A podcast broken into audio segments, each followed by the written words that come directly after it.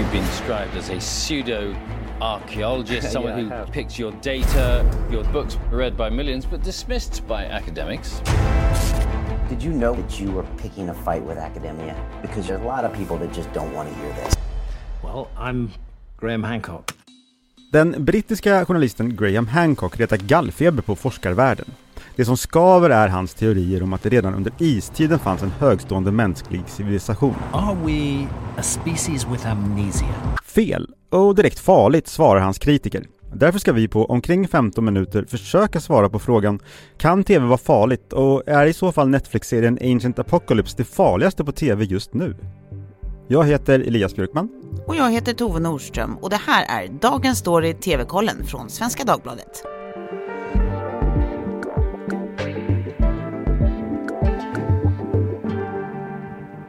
Ja, det här handlar ju alltså om en av de mest tittade dokumentärerna på tv just nu, Netflix Ancient Apocalypse. Och här har vi alltså då journalisten Graham Hancock som eh, spekulerar kan man väl säga eh, om att det är som att vi har drabbats av en, en slags kollektiv eh, minnesförlust och att spåren av den här civilisationen därför egentligen bara återfinns i religiösa berättelser och traditioner och sånt utöver då de här arkeologiska lämningarna.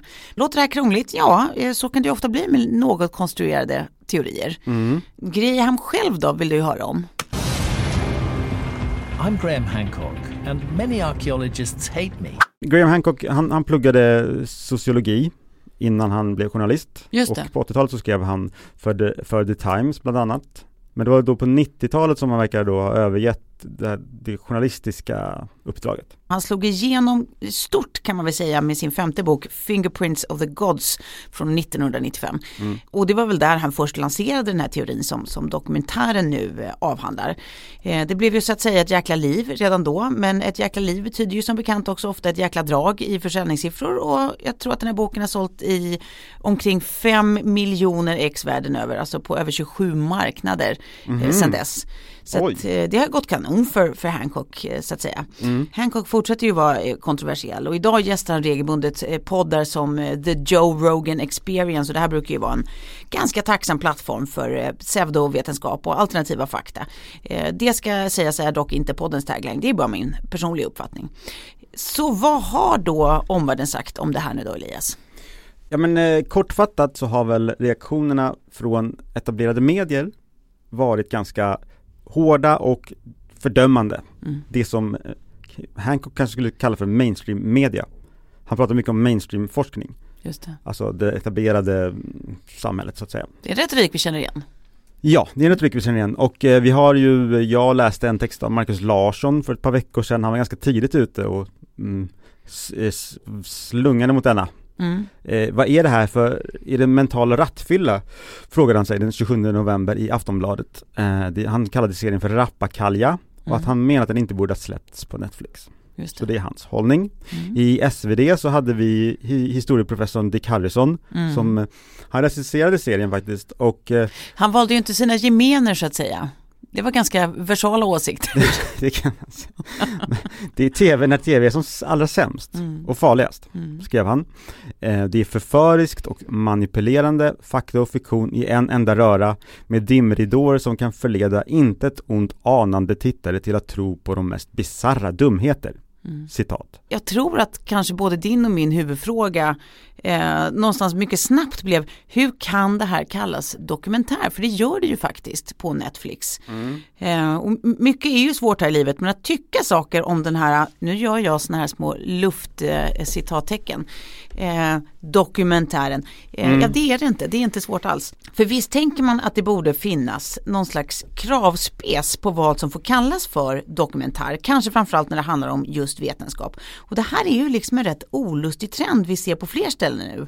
Jag tänker på det här, um, eh, det var ju bara någon vecka sedan tror jag som, som Twitter till exempel meddelade att de har tagit bort eh, sitt regelverk kring vad man får och inte får säga om covid-19. Nu får ju vem som helst påstå att vad som helst är sanning. Mm, förut eh, fanns det en liten varning om att Precis. det här kanske inte är vedertaget eller det här kan vara Precis. Ja. Och här gör ju eh, egentligen Netflix något liknande genom att producera eller ja, i alla fall publicera något som inte är eh, vetenskapligt ved vederlagt. Mm. Det är ju tvärtom väldigt hårt kritiserat av vetenskapen. Men det ligger ju ändå under formatet dokumentär och det gör ju att det här blir ju som en slags ren wankbank för alla konspirationsteoretiker där ute. Mm. Och det är ju inte oproblematiskt. Nej. Um, så hur kan det bli så här då? Ja, det hjälper ju förstås om man har någon på insidan. Till exempel en son som är chef på Netflix dokumentäravdelning. Sean Hancock pratar du om. Ja det gör jag. Nu tar vi på journalisthatten för nu har vi grävt. Nej det har vi inte, vi har läst det här i tidningen. Men Sean Hancock, han föddes i Oxford, England 1977. Hans mamma är från Somalia och pappan från England då heter Graham, Graham Hancock. Hancock. Och idag bor eh, Sean i Los Angeles och han är chef för Netflix dokumentäravdelning. Mm. Uh, Coincidence? I think not. Nej, här, vi ställer bara frågor, ja. precis som Graham gör. Men ja. Eh, det kan inte vara en slump att det, att, att det har hamnat här. Jag tror att Netflix hade förmodligen snappat upp, snappat upp det här oavsett, för att de har ju sina, de känner ju av vad som kan bli en supersuccé oavsett Exakt. hur problematiskt innehållet är. Ja. Mm, och hur, hur kan det kallas dokumentär? Om bara återknyter den snabbt så mm. Det kommer ju aldrig finnas eller gå att säga att det finns eh, exakta regler för vad som är en dokumentär och det där är en debatt vi haft senaste året i Sverige mm. fram och tillbaka om de som menar att en dokumentär är lika mycket eh, subjektiv skildring som en eh, spelfilm och dokumentären är alltid klippt, det är ingen verklighet, mm. men i folklagret så känns det som att dokumentär står för sanning. Det finns, alltså man pratar akademiskt på ett sätt och man pratar på ett sätt kanske i tidningar och på ett sätt hemma vid köksbordet, jag vet inte men det, vad säger du då om de här, det han använder sig av?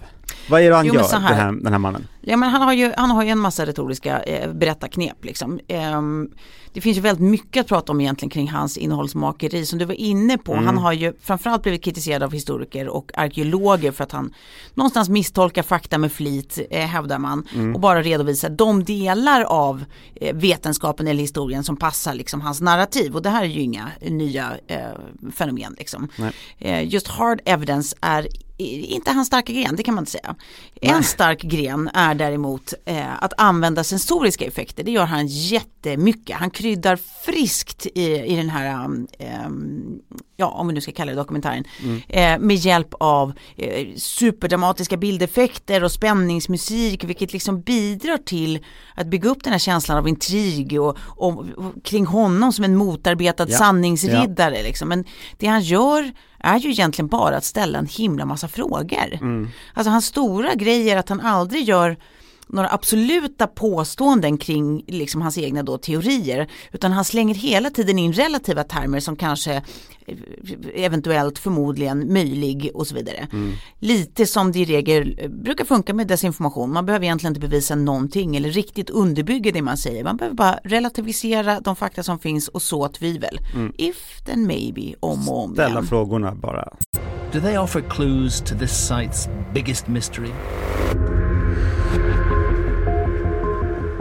Could it be part of a global legacy left behind by an ancient advanced civilization of prehistory? Och sen är det ju här med, med kritiken då, han är ju väldigt noga med att understryka att han alltid har blivit hårt motarbetad och ansatt men han berättar aldrig varför Nej. arkeologer eller sakkunniga avfärdar hans teorier. Eh, han menar ju då att historie och arkeologer bara är arroganta. Det är liksom mm. det som gör att de inte tar honom på allvar. Eh, och att det är just den här eh, arrogansen som också gör att de inte undersöker hans briljanta teorier vidare. Liksom. Eh, som att det inte är eh, bevis eller lack thereof som får dem att just avfärda honom. Och lite grann kan man väl tycka att det om något är väl ganska arrogant. It's that time of the year. Your vacation is coming up. You can already hear the beach waves, feel the warm breeze, relax and think about work. You really, really want it all to work out while you're away. Monday.com gives you and the team that peace of mind. When all work is on one platform and everyone's in sync, things just flow wherever you are. Tap the banner to go to Monday.com.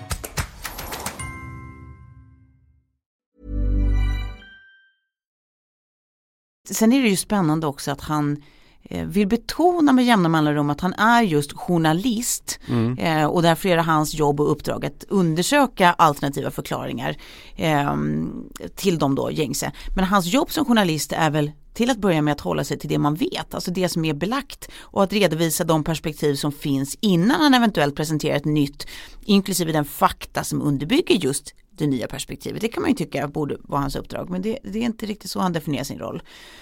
Är, han låter ju liksom ingen meningsmotståndare få komma till tals, ens indirekt. Eh, och när han tar in externa röster så är det i regel fler ovetenskapliga röster, typ andra journalister mm. eller tyckare som just Joe Rogan, mm. ständigt denna Joe Rogan. Han har också fått, eh, de som medverkar i serien, vissa har ju också i efterhand känt sig fel eh, framställda, alltså Precis. alltså ifrågasatt hur de framställs, alltså vissa av dem som faktiskt är forskare. Mm. Och eh, som också någon skrev, jag läste någon text att liksom jag tror inte det finns någon som skulle vilja liksom inte upptäcka det här om det var sant. Alltså jag tror att, eh, jag tror att eh, det här vetenskapliga etablissemanget skulle liksom springa rakt mot det här om man trodde att det fanns ett uns av sanning i det. Liksom, ja, men det, är värsta, det är en jätteupptäckt. Ja, det är ju ära och berömmelse som ära väntar den som... Ja, eh, ja. nej men jag, vi, vi ställde ju den frågan lite grann, de här retoriska knepen. Och jag är faktiskt inne på samma sak som du där när jag ser det här. Jag, just där hur han ställer frågor och att han, han så liksom eh, plågsamt ofta framställer sig som en underdog Gud, som, ja. som arbetar mot, och det här lite oklara etablissemanget och där där behöver man liksom toucha på något som jag tycker är lite problematiskt. Man pratar om ett etablissemang som på något sätt gör någonting för att, jag vet inte varför, vad orsaken skulle vara. Because it rips the ground out from under that entire discipline. I don't care about that. De trycker ner honom uppenbarligen. Mm. Det är liksom väldigt som du har varit inne på, klipp, det är dramatiskt klippt, det är, i snabba åkningar och det är påkostade specialeffekter som visar liksom hur han föreställer de här avancerade, mm. som ser jättecoola ut om de skulle vara sant. Mm. Eh, civilisationerna som, som skulle ha funnits, eh, som idag då är förstörda. Eh, det är ju väldigt så aptitligt framställt på det sättet. Mm, om man, eh, det är lätt att liksom fastna i det. Mm. Men om det nu är så att folk får idéer, är det så farligt då? Kan tv vara farligt? Och kan man i så fall betrakta just Ancient Apocalypse som farligt? Och jag vill mm. ändå säga ja på båda frågorna, men mest för vad det i sin förlängning kan göra. Mm. Alltså om man kan kalla vad som helst för dokumentär utan krav på liksom bevisförd fakta, då fortsätter man ju den här trumpistiska relativiseringen av vetenskap. Ja.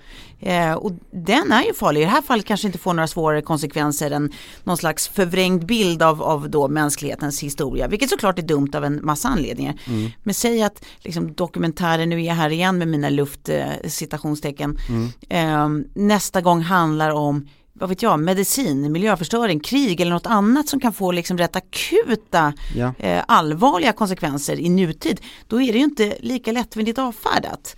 Eh, så ska sånt här få produceras, liksom, vilket, vilket, jag kan tycka att det absolut borde få göra, men då borde ett minimumkrav vara att det får en egen klassificering. Mm. Alltså typ alternative facts eller reality sci-fi eller mm. inte vet jag. Vi, vi kan brainstorma kring, kring mm. liksom titlar mm. eh, sen. Men jag, jag, kan tycka att det borde vara någon slags miniminivå. Jag tycker också att det finns något, som jag varit inne på redan, något farligt med den här serien, Ancient Apocalypse, för att just för att man touchar på olika eh, konspirationsteorier som ett steg till så börjar man hamna i ett ganska mörkt, eh, eh, ja, mörkt läger. Mm.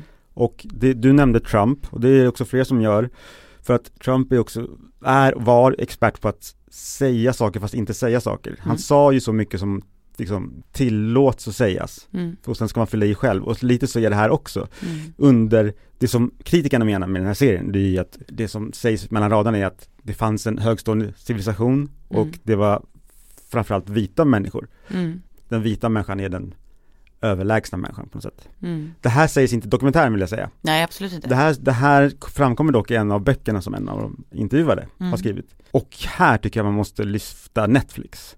Vad har de för liksom ansvar? Eh, ansvar?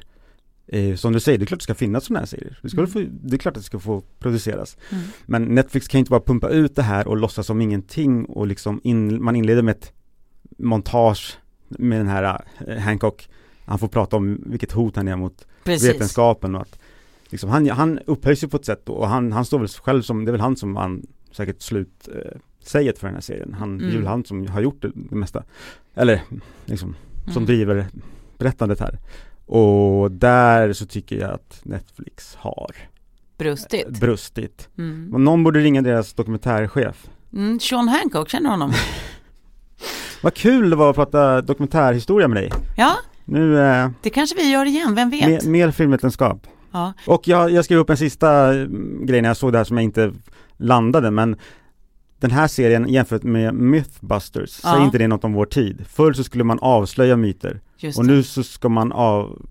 Skapa myter, myter. nästan. Ja, ja, visst. Men hela det här ingår ju i, det, i den stora liksom, det som, de här rörelserna som pågår, tycker jag mig se, alltså det här med, man ifrågasätter det som förr var liksom vedertaget och nu ska allting ifrågasättas. Mm. Och det är lite, allt det här tycker jag går, rör sig mot det här samma håll som vaccin Ja, gud ja. motståndare och liksom allt det här, det är, det är en del av detta. Mm. Men det är det jag kallar Sen den trumpistiska relativiseringen. Det är den, under den flaggen. Och sen Ja. var Hancocks, han kanske bara tycker att det är soft att få massa pengar och göra en Netflix-serie. Eh, jag är tveksam att han tror på det själv alltså.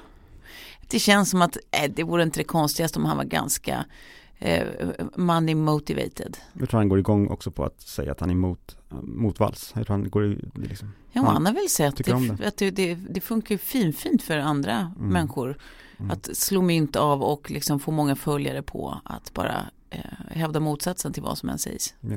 Men då har vi nått eh, binge eller. Ja, du menar binge, binge, binge eller play? Exakt den. Jag börjar och jag tänker bingea och då tycker jag man ska titta på Slow Horses på Apple TV+.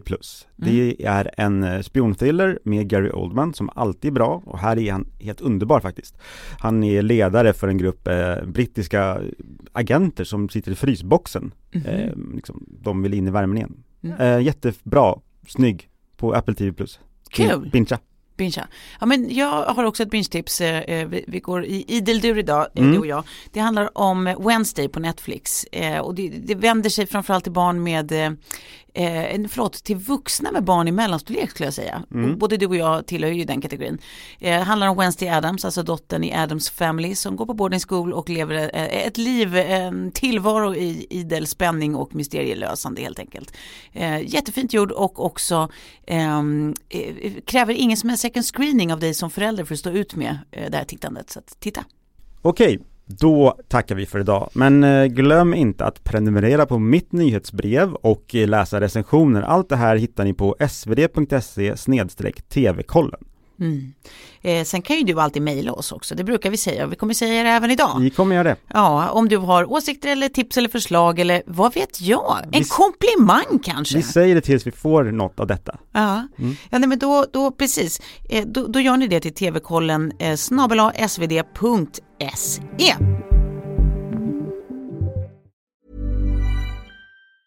Burrow's furniture is built for the way you live.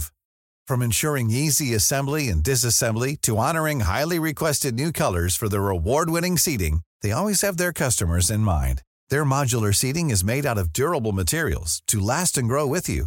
And with Burrow, you always get fast, free shipping. Get up to 60% off during Burrow's Memorial Day sale at burrow.com slash ACAST. That's burrow.com slash ACAST. burrow.com slash ACAST.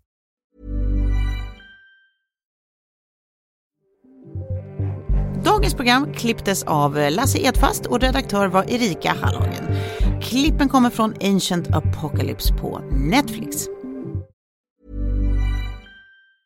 Cool fact a crocodile can't stick out its tongue. Also, you can get health insurance for a month or just under a year in some states. United Healthcare short term insurance plans, underwritten by Golden Rule Insurance Company, offer flexible, budget friendly coverage for you. Learn more at uh1.com. Ansvarig utgivare för dagens story TV-kollen är Anna Kareborg.